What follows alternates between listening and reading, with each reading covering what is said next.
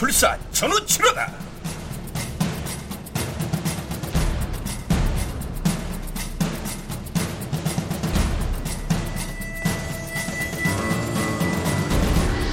극본 정동재 연출 김호상.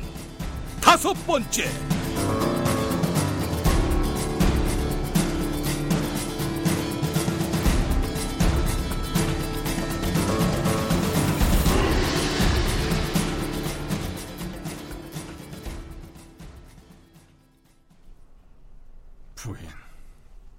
잘 들으시오. 우치는 이제 죽어 없는 자식이오. 예? 우치의 부친 전중부는 별시 응시차 한양 도성으로 길을 떠난 아들이 송도 땅을 벗어날 무렵쯤 부인 최 씨에게 피를 토하는 얘기를 꺼냈습니다. 아니, 종작도 없이 갑자기 그게 무슨 해괴한 말씀이십니까? 우치는 이제 돌아오지 않을 것이오. 그, 그, 그야 벼슬문이 열리면 그럴 공산도 없잖아 있을 수 있지요. 그놈은 자식으로 태어나서는 안 되는 애물단지요. 여보, 애물단지라니요. 말씀이 너무 지나치십니다. 삼족이 몰살당하는 멸문지가를 불러들이는 마당에 애물단지가 아니고 그럼 무엇이오? 아니, 뭐가 어떻다고요? 멸문 사, 삼족을 누가 어째요? 어찌 그놈이 사주에 그런 화를 담고 세상에 나왔소? 그놈의 사수가 대체 어쨌길래요? 천하를 휘어잡고 살아야 하는 팔자요. 예? 그놈 사주 속이 제왕을 능가하는데 이는 갈데 없는 반듯한 영모 사주 아니오. 영모 사주 부인도 잘 알고 있지 않소. 어려서부터 자식놈이 보이는 총명함이 자석의 쇠붙이를 탐하듯이 온통 부패한 나라를 건드리고 뒤집는 쪽으로만 쏠려 있었어. 아무리 그렇기로 자식놈의 머릿속에 어떤 지경인지 부인이 직접 이걸 한번 읽어보시오. 자, 우치의 부친 전중부는 미리 준비해둔 확실한 물적 증거를 도포 소매춤에서 꺼내 부인 최 씨에게 건네줍니다. 이게 뭡니까? 전선비, 보게나, 자네 아들 우치가 지금 가장 시급한 나란 일은 무엇인가라는 별시 예비 시제에 작성한 답안일세. 아들을 사사하고 있던 오랜 벗 윤공으로부터 은밀히 건네받아 읽고 화가 머리끝까지 올라 그 자리에서 갈기갈기 찢은 것을 지금처럼 기묘하게 쓸모가 있어서 다시 필사해 둔 것이지요.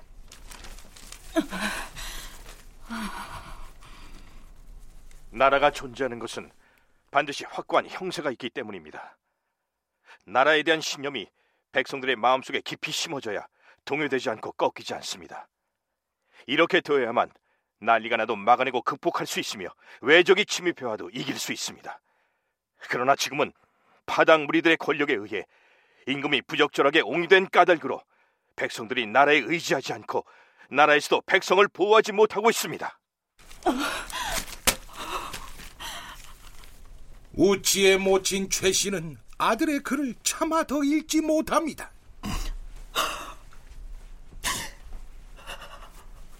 진작 화근을 도려냈어야 했는데 부인 때문에 인정상 차마 그럴 수가 없었어. 아유, 아유, 강산이야. 아유. 그러니까 우리 아들이 벼슬길을 나간 것이 아니라 저승길을 떠났단 말입니까? 운수 나빠 객사를 당하는 것이니 그런 줄만 알고 다른 내색은 일체 삼가도록 하시오. 세상 천지 아무리 그런들 어찌 이럴 수가 있습니까? 어찌?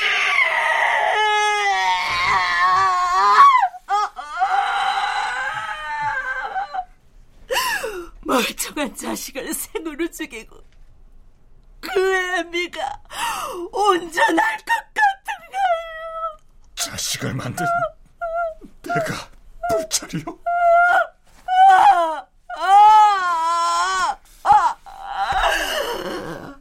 그동안 한두 막힘이라도 조금 알렸으면 애미가 술을 써서 집을 떠나 험한 산중으로 데리고 들어가 평생 같이 숨어 살기라도 하지요. 경솔하게 어찌 이를 이 지경으로 벌려놓아요. 이 지경으로.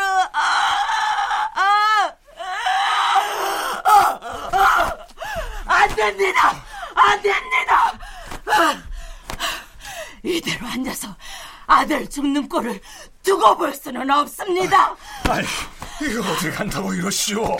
저리 당장 물러서지 못하십니까? 아니, 주인공조차 마땅히 방도가 없다고 고개를 쳐온 일이요. 나를 죽이세요. 차라리 나를 죽이세요. 아, 애맨 나를 먼저 죽이고 일을 저질렀어야지요. 성도 땅 떠나가게 밤을 내가 참이요. 가서 까마귀 밥 되지 못하게 시신이라도 걷어와야 할 노릇 아닙니까? 내 자식을 무주 고를 만들어요.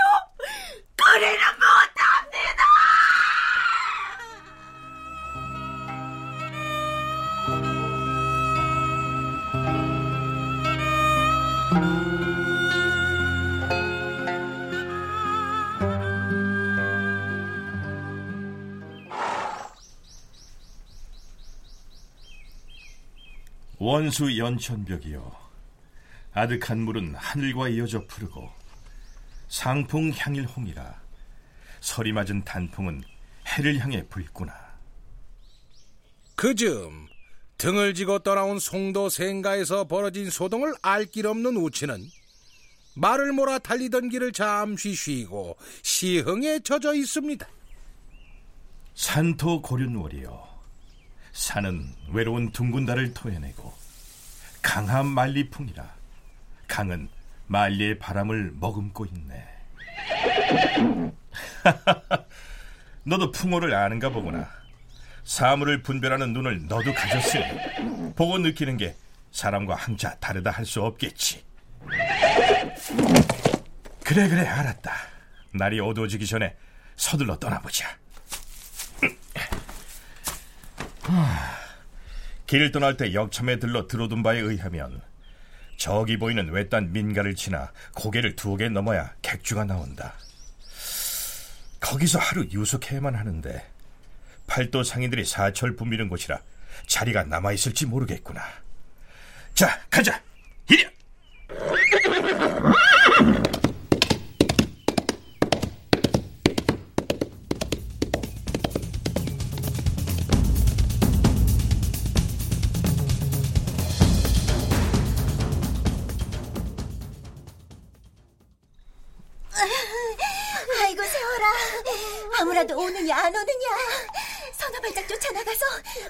가는 신용이라도 좀 얼른 해보거라. 아나 죽는다. 아이고 이거 어쩌나. 조금만 참아보셔야 아씨. 아유 다 죽는 아씨 놔두고 어디를 지금 바르고 저금거리고 나가봐요. 오는 놈 가는 놈 하나 없이 인적 끊어진 산중 외딴 빈집 앞에서 벼랑간 토사광란이 나다니.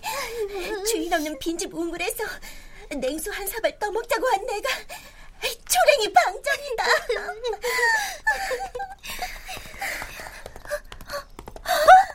아이고, 저기 옵니다, 아씨.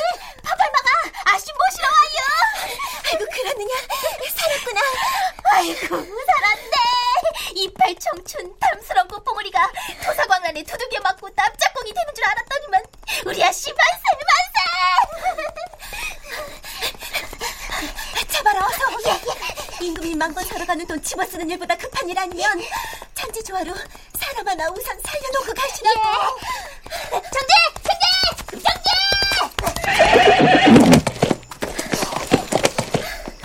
아니 이게 무슨 일이요? 변구라도 나면 어쩌려고 갑자기 뛰어들어 길을 막고 있는 게요. 아이고 세월아 죽기를 무릅쓴 연유를 소상히 하려드리거라 예, 아씨. 저 도련님. 우리 아씨가 한양에서 송도를 가는 길에 아휴 이렇게 느닷없이 토사광란이 들어서 다 죽게 생겼지 뭡니까요? 여기서 송도가 한양보다 세 배는 더 가까운 거리이니 말머리를 돌려서 우리 아씨 송도 명희한테 급히 좀 같이 모시고 가면 안 될까요? 아니 뭐요? 허참. 저그 은혜 태산을 찌르고 하여가 싸울 텐데 아 누가 또 압니까요? 이 일로 제가 도련님을 우전으로 모시고 살게 될지 아참 보니까 도련님도 우리 아씨랑 같이 이팔 청춘 만화방창 한창 나비꽃 찾으시련 치시구만요 뭘 아니 그렇상가요? 아이 그 세월이 너는 제발 그 쓸데없이 입 좀 놀리지 말거라. 아, 저 도련님은 천한 것들 입장단에 행여 다른만 품지 마시오. 우치는 이슥한 저녁 시각에 인적 없는 외딴 산중 빈집 앞에서 야단이 난 여염집 교수가 여간 의아한 마음이 들지 않았습니다마는 참, 얘야. 송도 땅에 요즘 구미호가 출몰한다는 소문이 있더라. 오며 가며 혹시 모르는 처자가 수작을 붙이거든 무조건 호통쳐서 내쫓거라. 어머니 최 씨가 이르던 주의 당부는 미처 떠오르지 않았습니다. 저 토사 광란이면 제가 좀 다스릴 줄 압니다, 아가씨. 손을 제게 좀 주워 보시겠어? 어머나 아, 제 손을 어찌하려고 워미 워미 이것이 뭐여? 이 도련님 시커먼 속부적이 다 보이네 아니 뭐요? 아 도련님이 송도 명이다요 귀 밑에 솜털도 뽀송뽀송하지 한참 새파랗구만 아 말을 타고 송도 명이한테 우리 아씨 같이 모시고 가달라고 했지 우리 아씨 손목 잡고 놀아달라고 했나 언제? 어참 오해하지 마시오. 나도 갈 길이 바쁜 사람이요. 토사 광란은 점자출혈 요법으로 간단히 응급처치가 가능해서 세열침으로 잠깐 보아드리려고 했더니 원치 않으시면 난 그만 가던 길 가보겠소. 아이고 그 야속도 하오 옷깃만 스쳐도 인연이라 하는데 생사불명 고비를 치른 광란 토악질은 그렇거니 해는 다 떨어지고 약하디 약한 아녀자 둘을 어, 그래 외딴 객지 산중에서 꼼짝없이 호랑이 밥 대라고 나 몰라라 하신단 말이오. 좋은 인연으로 객사 죽음은 면하라나 했건만 참으로 야속하오. 언제 어디서 어느 놈 칼을 어떻게 막아줄 줄 알고 그래 얘가? 치, 우리한테 공덕을 먼저 쌓아놔야 할 거 아니야 그럼 이렇게 합시다. 내가 아가씨를 모시고 되돌아갈 형편이 안 되니 두 사람이 저 말을 타고 송도로 바삐 들어가서 의원을 찾아보시오. 보름달이 마침 떠서 다행이요. 아, 그런 다음에 말은요? 음, 괘씸해서 마구간에 팔아써야겠네 말은 숭인문안 전정부 선비댁으로 보내주시오.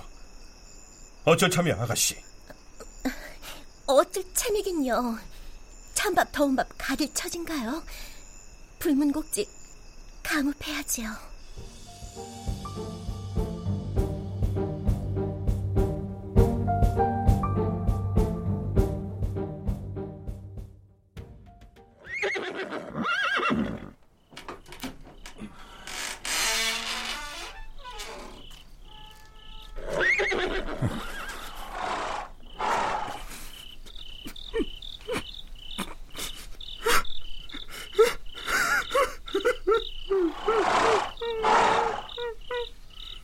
아침에 아들이 타고 떠난 말이 대문 밖 어둠 가운데 우뚝 서 있는 것을 발견하고 우치에 붙인 전중부 선비가 말을 어루만지며 굵은 눈물을 하염없이 쏟아냅니다.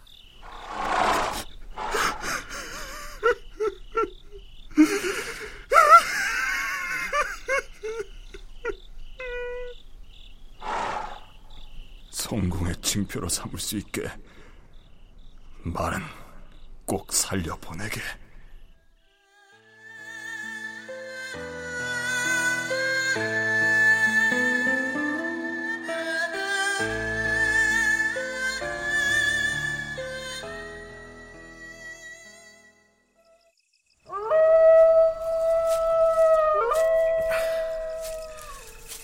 산토 고륜월 산은 외로운 둥근 달을 토해내고 산속에서 토끼 새끼들하고 도령 기다리느라고. 흠, 내가 많이 외로웠지. 누, 누구시오? 황소만한 덩치 외눈박이 갈창 거 보면 몰라. 보름달이 후원이 떴구만. 산도청 너. 사람 잘못 골랐어 송도 땅 숭인문안 전중부 선비 때 우치도령 아닌가 인적 사항은 자세히 다 틀림이 없는데 외로운 산도적 손님으로 맞지 않는다 그 말이오. 주막집 과부라도 찾아갈 것이지. 아랫돌이 미천 달린 놈을 잡아다 어디에 쓰려고 그러시오. 어, 그건 관계없지. 도령이 상관할 것 없어. 입맛에 맞게 털 뽑고 칼로 요리하는 건 나니까. 근데 그 말은 어디다 팔아먹고 이렇게 터덜터덜 걸어오는가 도령? 곤란한데 그럼. 비키시오. 내가 어느 댁 누군지 소상히 아는 걸 보면 이 길이 나한테 얼마나 중요한 길인지도 다 알만 할 텐데. 음, 알지. 다 알지, 그럼. 다 아니까 편히 모시고 가려고. 내가 이렇게 몸소 마중 나와 있지 않나. 주막집 과부 치마 속을 한참 더듬고 있어야 할 몸이. 가자고! 이팔 놓지 못해? 내 아방궁이 길 없는 산속으로 한참 좀 들어가야 있거든. 가서 막내는 춤 한바탕 질펀하게 추고 편히 잠들게 해주지. 이걸 놓지 못해? 멈춰라! 아니 이것들이 어디서 놀던 조막손들이야? 묶어라!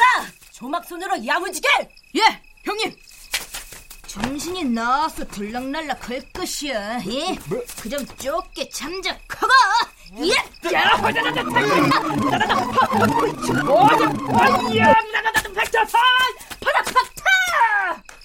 아이고, 이야, 아 이제 번개불에 콩 튀어먹는 신용으로 눈 깜짝할 새 거구의 산도종남을 꽁꽁 결박을 하고 맙니다. 아 이것들이 시방 귀신이요 도깨비들이요. 우리는 하늘에서 내려온 옥황상제 보절들이다! 아맹 포졸.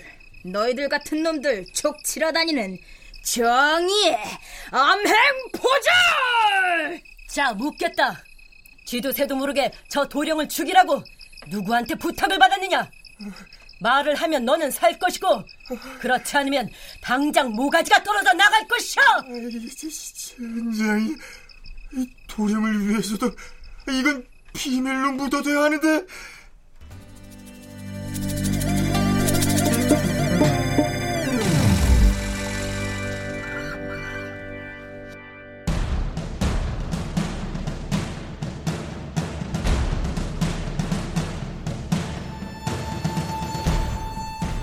라디오 극장 전우치 정동재 극본 김호상 연출로 다섯 번째 시간이었습니다.